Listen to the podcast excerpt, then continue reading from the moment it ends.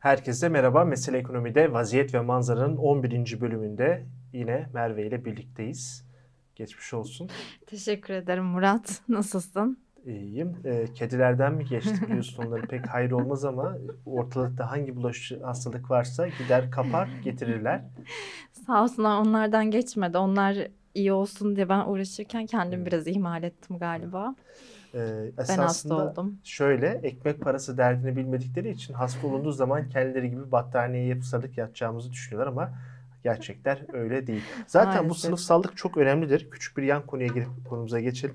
Bu biliyorsun e, depresif kız erkek modları vardır işte e, battaniye çekilir, Hı-hı. elde kahve böyle beklenir şudur.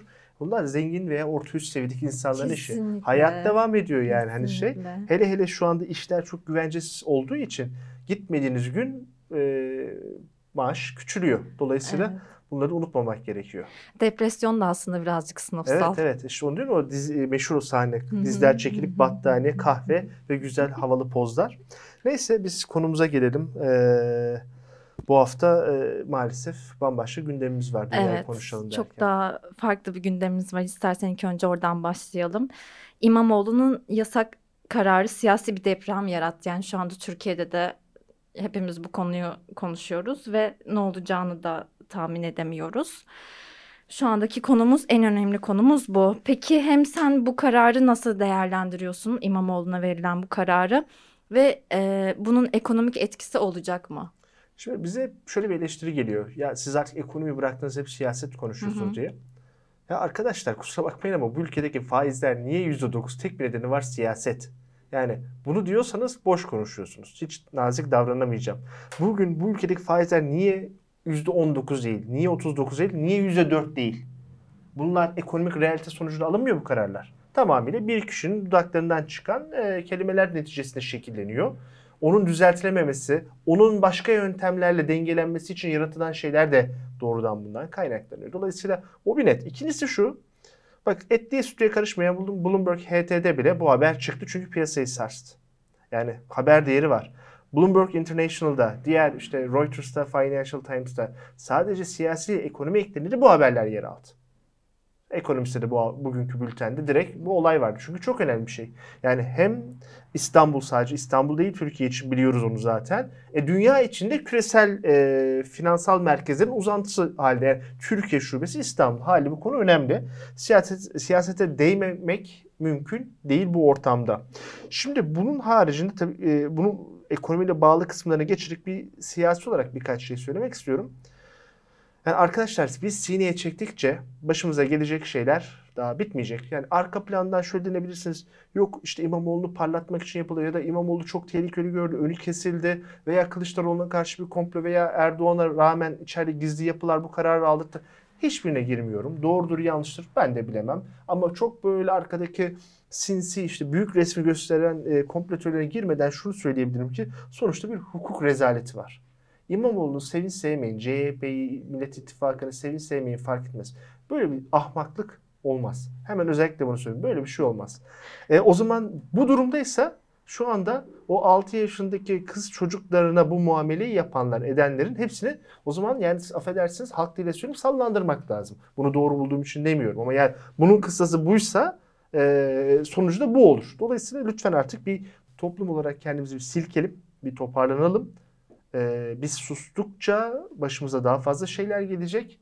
E, yani böyle gitmez diyorum. Şimdi piyasa kısmına gelelim. Burada şöyle bir sıkıntı var. Nasıl bir güdüyle yapıldığını olduğunu bilemiyoruz. Az önce de bahsettim. Ama hukuk olmadığını bariz biliyoruz. Eğer böyle olsa zaten Süleyman Soylu'nun başına neler gelir neler. Yani bunu çok daha fazla söyleyen bir insan. Ee, ama şu kesin seçime doğru giren sürecin çok daha sert olacağına dair bize çok önemli bir uyarı vermiş oldu. Aynı suda iki defa yıkanılmaz. Ee, ama benzer sular, benzer e, şeyler dejavu gibi hissettirir. 7 Haziran 1 Kasım arasındaki belki terör şeklinde inşallah cereyan etmez ama e, buna benzer bir şekilde mesela hiç siyasi suikastlar olmadı. Tutuklamalar e, işte HDP'ye yönelik olanlar hariç olmadı. E, bunu da normal gördüğüm için demiyorum. O artık maalesef toplum o tarafı daha az umursar hale geldiği için ayırıyorum. Dolayısıyla bu ortam içerisinde bambaşka sulara bir kez daha girmiş olabiliriz. Yani 7 Haziran 1 Kasım gibi ama oradakinden daha farklı şekillerde. E, aynı zamanda seçim bittiği zaman devir teslime ilişkin soru işaretleri de arttı.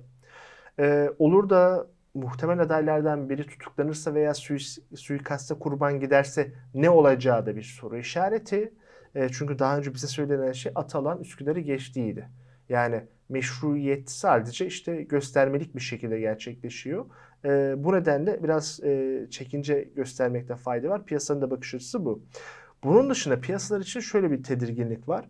Şimdi piyasalar çok aşağıdayken bunlar mesele değil. Zaten fiyatlar çok düştü. Bir yüzde beş daha düşer bir şey etmezsiniz. Ama şimdi Borsa İstanbul 5000 liranın üstünde 5140 lira gibi yerde. Ee, Türk lirası dolar kuru e, 18.65'te. Yani Türk lirası son 5-6 yılın en değerli yerinde düşünenin aksiniz. Şey olarak söylüyorum. Üfe'ye göre reel kur olarak. Bunu da ben demiyorum. Merkez Bankası TÜİK'le birlikte hesaplıyor. E, tahvil faizlerimiz %10-12.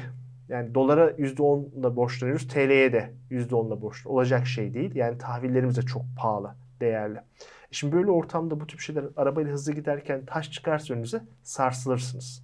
Böyle yapmak lazım. Bu bir şu andaki uzun pozisyon yani alım tarafında olanları silkelemek durumuna düşürebilir. Bununla ilgili bir öngörüde bulunmayacağım. Ama e, önümüzdeki 3 ayda düşündüğümüzden daha fazla şeylere gebe olabileceğini çok net gösterdi. Bunu bir öncü şok gibi görmekte fayda var. Depremin kendisi değil. Henüz artçı şoka da gelmiş değiliz. Ee, birazcık daha arabayı bu kadar süratli kullanmak istiyorsak yani bütün bu piyasalarda alım tarafındaysak daha sık ön, yan ve arka aynaya bakmamız gerektiği düşüncesindeyim. Benim verebileceğim tavsiye budur. Peki ilk başta hatırlatmayı unuttum. Onu hemen hatırlatayım kısaca.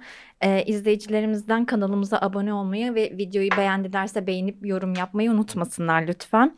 Şimdi diğer sorumuza geçelim. Ee, birazcık da Türkiye'den çıkalım aslında. Biraz e, küresel ekonomiye bakalım. Bu hafta FED ve Avrupa Merkez Bankası bankalarının faiz kararını takip ettik. Sen de etmişsindir. Faiz artışlarında bir yavaşlama gözlemliyoruz. 2023'e girerken merkez bankalarının politikaları nasıl sonuçlar doğuracak? Ee, şöyle diyeyim, ABD küresel ölçekteki açık ara lider merkez bankası. Zaten o yüzden de herkes onun e, oranlarını gecikmeli olarak kopyalama durumunda kalıyor. 50 bas puan arttırdı.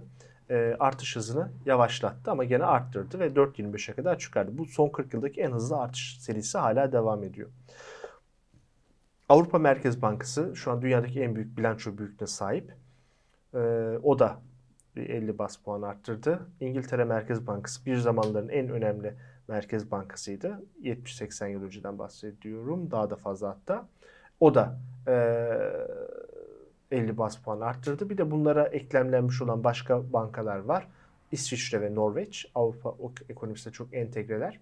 E, onlar da 50 bas puan arttırdı. E, bu gruptan ayrılan bir tek Japonya var. Japonya ısrarla bunu uygulamaya devam ediyor. Önce böyle bir özet geçmiş olalım. Şimdi durum şu. Enflasyonla mücadele bitti diye bir durum yok yeterli önden yüklemeli artış yapıldı diye düşünülüyor. Yani e, Ukrayna Savaşı'ndan sonra iş kantarın topuzu kaçtı enflasyonda? E, normal şartlarda ABD enflasyonu işte %5'i biraz geçer geçmezdi.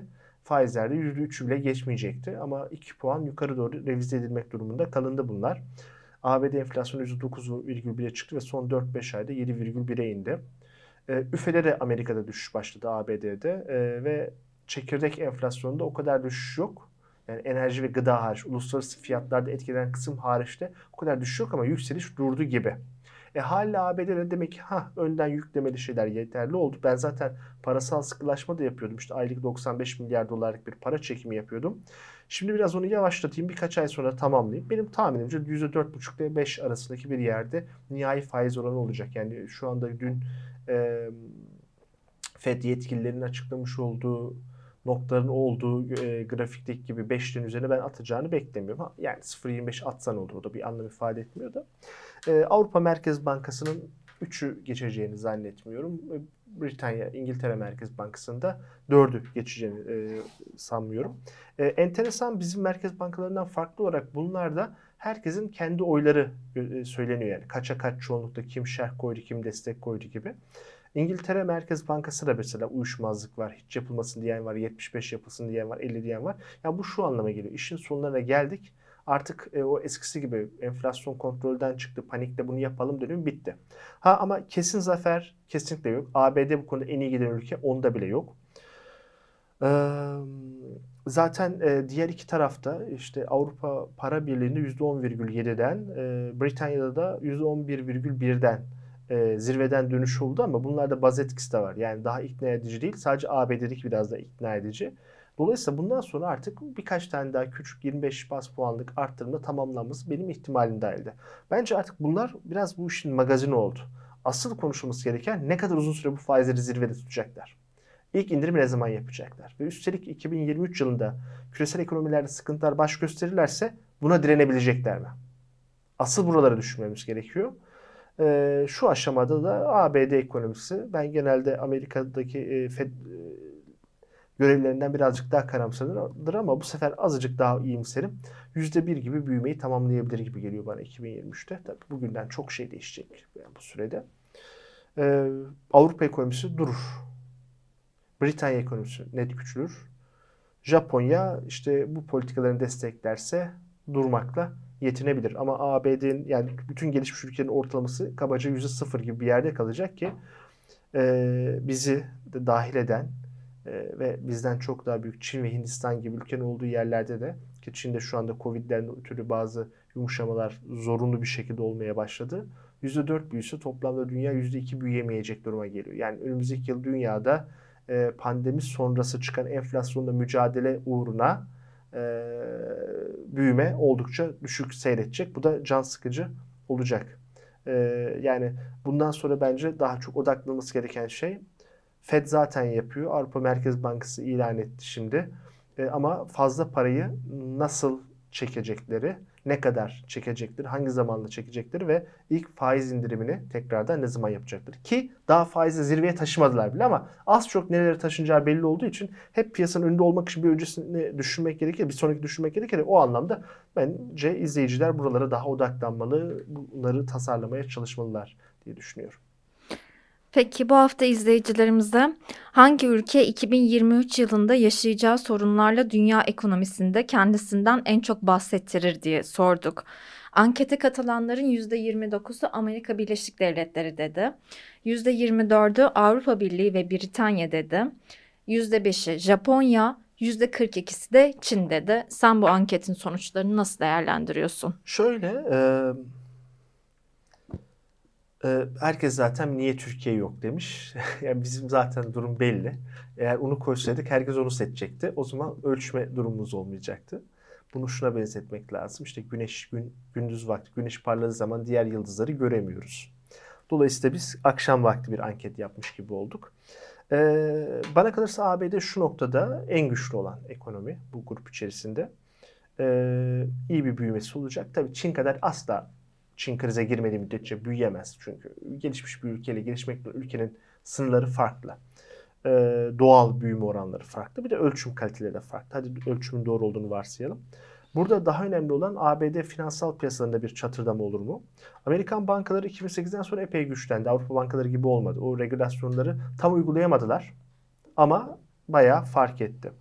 Ee, piyasaları da bir köpük vardı. S&P 500 endeksi 4800'leri geçmişti. Onu çok güzel bir şekilde e, sakinleştirdiler. Hatta bence fazla iyi yaptılar. Çünkü ben de bunu bu kadar şoksuz, bu kadar kolay inebileceğini düşünmüyordum. E, şok olmasa da birazcık daha ağır sarsıntı nerede oldu? E, şey tarafında oldu.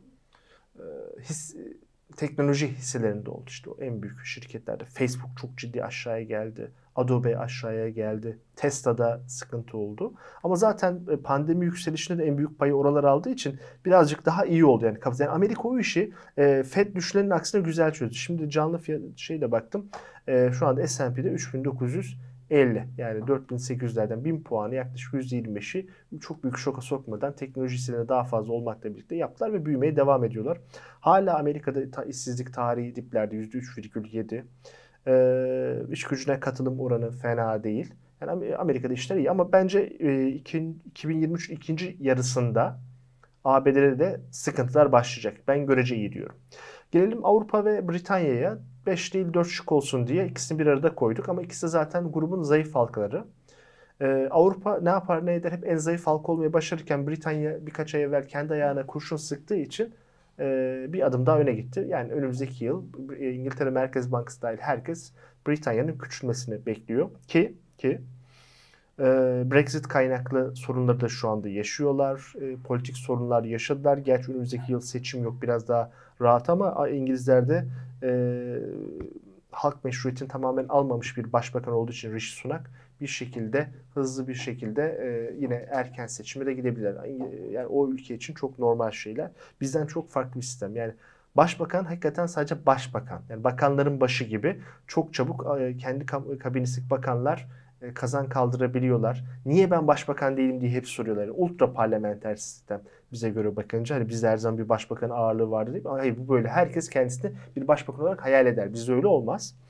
E, politik riskler orada da sürecek. Oranın en büyük avantajı çok ciddi parasal genişleme yapmadı. Şu piyasaya diğer ülkeler kadar fazla para vermediği için onu çekmekte zorlanmayacak. Ama enerji krizi orada da sürüyor ve e, iş gücü katılımı düşük. Pandemiden ötürü de e, nüfus kaybı da çalışan iş gücü kaybı da var oralarda sorun yaşıyor. Avrupa dersek Avrupa'yı ikiye ayıralım. Kuzey ve güney yani daha çok Baltık çevresinde Akdeniz. Akdeniz enteresan bir şey. Uzun zaman sonra daha iyi durumda. Ee, kuzeydeki Baltık hatta Almanya'yı da buraya katarak söylüyorum. Ee, ilk defa kıtanın daha zayıf kısımları. Yani yine tabii ki en zengin ülkelerinden, en güçlü ekonomilerinden ama sonuçta bu daha önceki yayınlarda da konuşmuştuk. Rusya'nın ucuz gazına dayalı savunma sanayine paranın az ayrıldığı bir modeli vardı. O model çok ciddi bir şekilde sarsıldı. Bu yıl e, bizde olduğu gibi Avrupa'da da kış rahat geçiyor. Rahat geçtiği için de doğalgaz daha az yakılıyor. Doğalgaz depoları daha az tükeniyor. E, bu yüzden de artık bu yıl Mart-Nisan'la kadarki süreci büyük olasılıkla Avrupa kurtardı. Ama seneye ne olacağı belli değil. Kuzey yakın bir hattı artık kapalı. Muhtemelen geri bir daha açılmayacak. Zaten e, patlatılmıştı. E, petrol tavanı da geldi. Şubat'ta petrol tavanı dizele ve diğer ürünleri de kullanacak. Asıl ondan sonra biz Avrupa'nın e, dayanıklılığını göreceğiz. Üçüncü şık Japonya. Japonya ekonomisi belki e, bizimdeki insanlar çok ilgilenmediği için az verdiler veya bilemiyorum. E, ama e, Japonya'daki işlerde dört dörtlük değil. Japonya'nın tek iyi avantajı ne yapsa enflasyon çok yaratamıyor. İşte İsviçre gibi çok düşük enflasyonu var. E, talep zayıf, demografik yapısı öyle. Ülke nüfusu sürekli düşüyor çünkü doğum az, ölüm çok. Ülke zaten çok yaşlı, önemli kısmı emekli ve e, birikimleri, tasarrufları yüksek olsa da bu durum böyle. E, yani Japonya'nın e, bence önümüzdeki yıl için ciddi bir e, bu para politikasını sürdürmesi halinde ciddi bir risk var. Çünkü Japonya hala sıfır faiz politikası uyguluyor. Artı, kitabımda da anlatmıştım bunu. Getiri eğrisi kontrol dediğimiz bir şey yapıyor. Daha önce ilk defa Avustralya'da gördüğümüz. Yani e, devlet tahvilleri için neredeyse bir üst tavan koyuyor. Onun üstüne çıkarsa faiz ben hepsini alırım diyor. Sınırsızca alırım diyor. Yani 0,25'e kadar.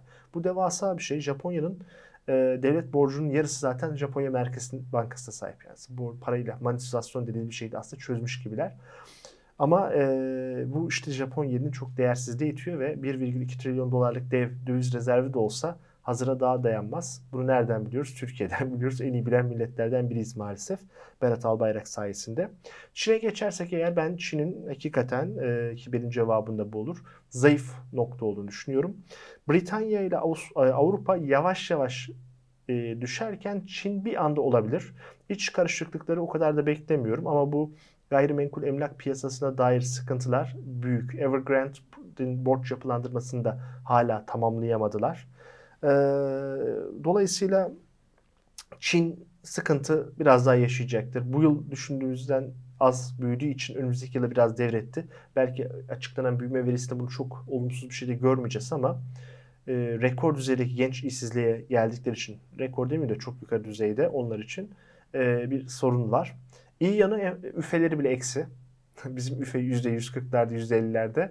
Onlar da eksi durumda. E, yani ben Çin'in de önümüzdeki yıl hem bu e, konut piyasasındaki sadece bu e, emlak ne diyeyim geliştiricisi e, şirketler hariç de biraz sıkıntılı olacağını düşünüyorum.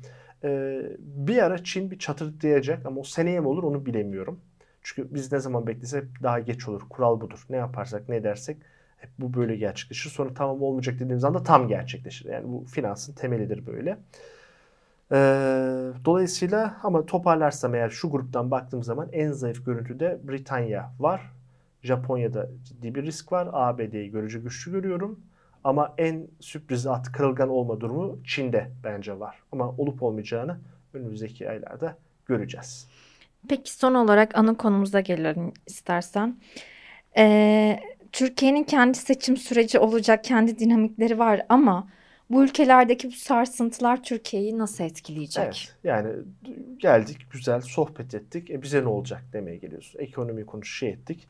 İşte ne yapacağız? Bizim kızı ev verebilecek miyiz? Oğlan ne olacak? O, o konuda iş bulabilecek mi? İşte tam da o durumu dersek şöyle. E, yani hep bildiğimiz şeyleri tekrarla başlayayım. Türkiye'nin çok ciddi kısa vadeli dış borcu var. Sermaye çıkışı hala sürüyor. Ee, çok işte bir yere borsaya geldi denilen paranın da çıktığında gördük de hiç şaşırmadık. Ee, tahvilleri zaten gelen giden yok. Bu faizleri kim niye gelsin ki? Ee, ve dış ticaret olumsuz. Enerji fiyatları düşse dahi cari açık vereceğiz. Tek olumlu şey e, turizmden gelen para arttı. Biraz da hesaplama eklemesi de olabilir. Bunun haricinde ne diyebiliriz? Bir de işte şüpheli para girişleri sürüyor.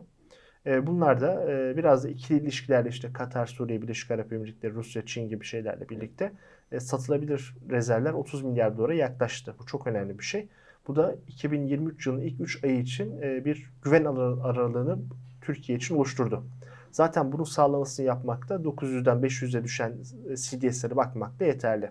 1 Temmuz'da yani yaklaşık 6 ay evvel burası tam uçuruma doğru giderken da sanıyorum o zaman bir Ömer Gencer'le yayın yapmıştık sanıyorum.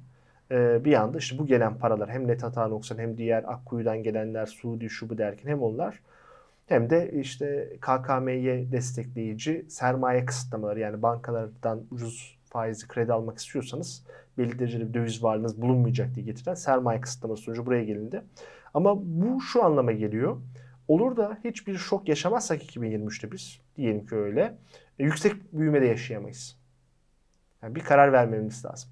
Eşanlı hem kuru tutalım hem yüksek büyüyelim hem de sermaye kısıtlaması gitmeyelim. Yok. Seçeceksiniz biri. Bunlardan hani e, en fazla iki tanesini gerçekleştirebilirsiniz ama bizim iktidar gibi kötü politika izlediğiniz zaman o iki değil bir taneye düşüyor. Hepsi aynı anda olmaz ama hangi sıralarla kırılır?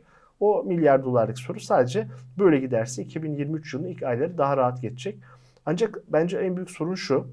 Mart ayı geldi, anketler yapıldı. Erdoğan'ın durumu kötü gözüküyor.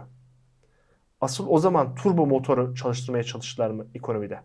Yani çok daha genişleyici para politikaları, çok daha genişleyici maliye politikaları. O olursa bir anda e, büyütelim, ittirelim derken sistem patlayıp bizi bambaşka dünya gündemine atabilir. Ama bu diğer ülkelerle Türkiye'nin bağını kurarsak eğer şu anda Avrupa düşündüğümüz kadar kötü gitmedi. Birazcık daha bu hem mevsimsel etkilerden hem de e, bilemediğimiz ölçemediğimiz nedenlerle birazcık daha dirençli kaldı. Bu Türkiye'nin ihracatı için olumlu. İkincisi euro dolar paritesi 1.23'ten 0.96'ya gelmişti ama şimdi 1.07'ye bence buralarda biraz ara bölge gibi e, durdu. Yani toparlandı. O da Türkiye'nin ihracatı için e, olumlu bir şey. E, çünkü ithalatımız daha çok e, dolar cinsi, dış borçlar da öyle ama ihracatlarımız e, ve turizm e, avro cinsi. Ee, bu bir avantaj ve tabii ki ABD'nin iyi gitmesi dünya ekonomilerinin iyi gitmesi için genel bir şey. Çünkü dünya ekonomisinin kabaca dörtte biri zaten ABD.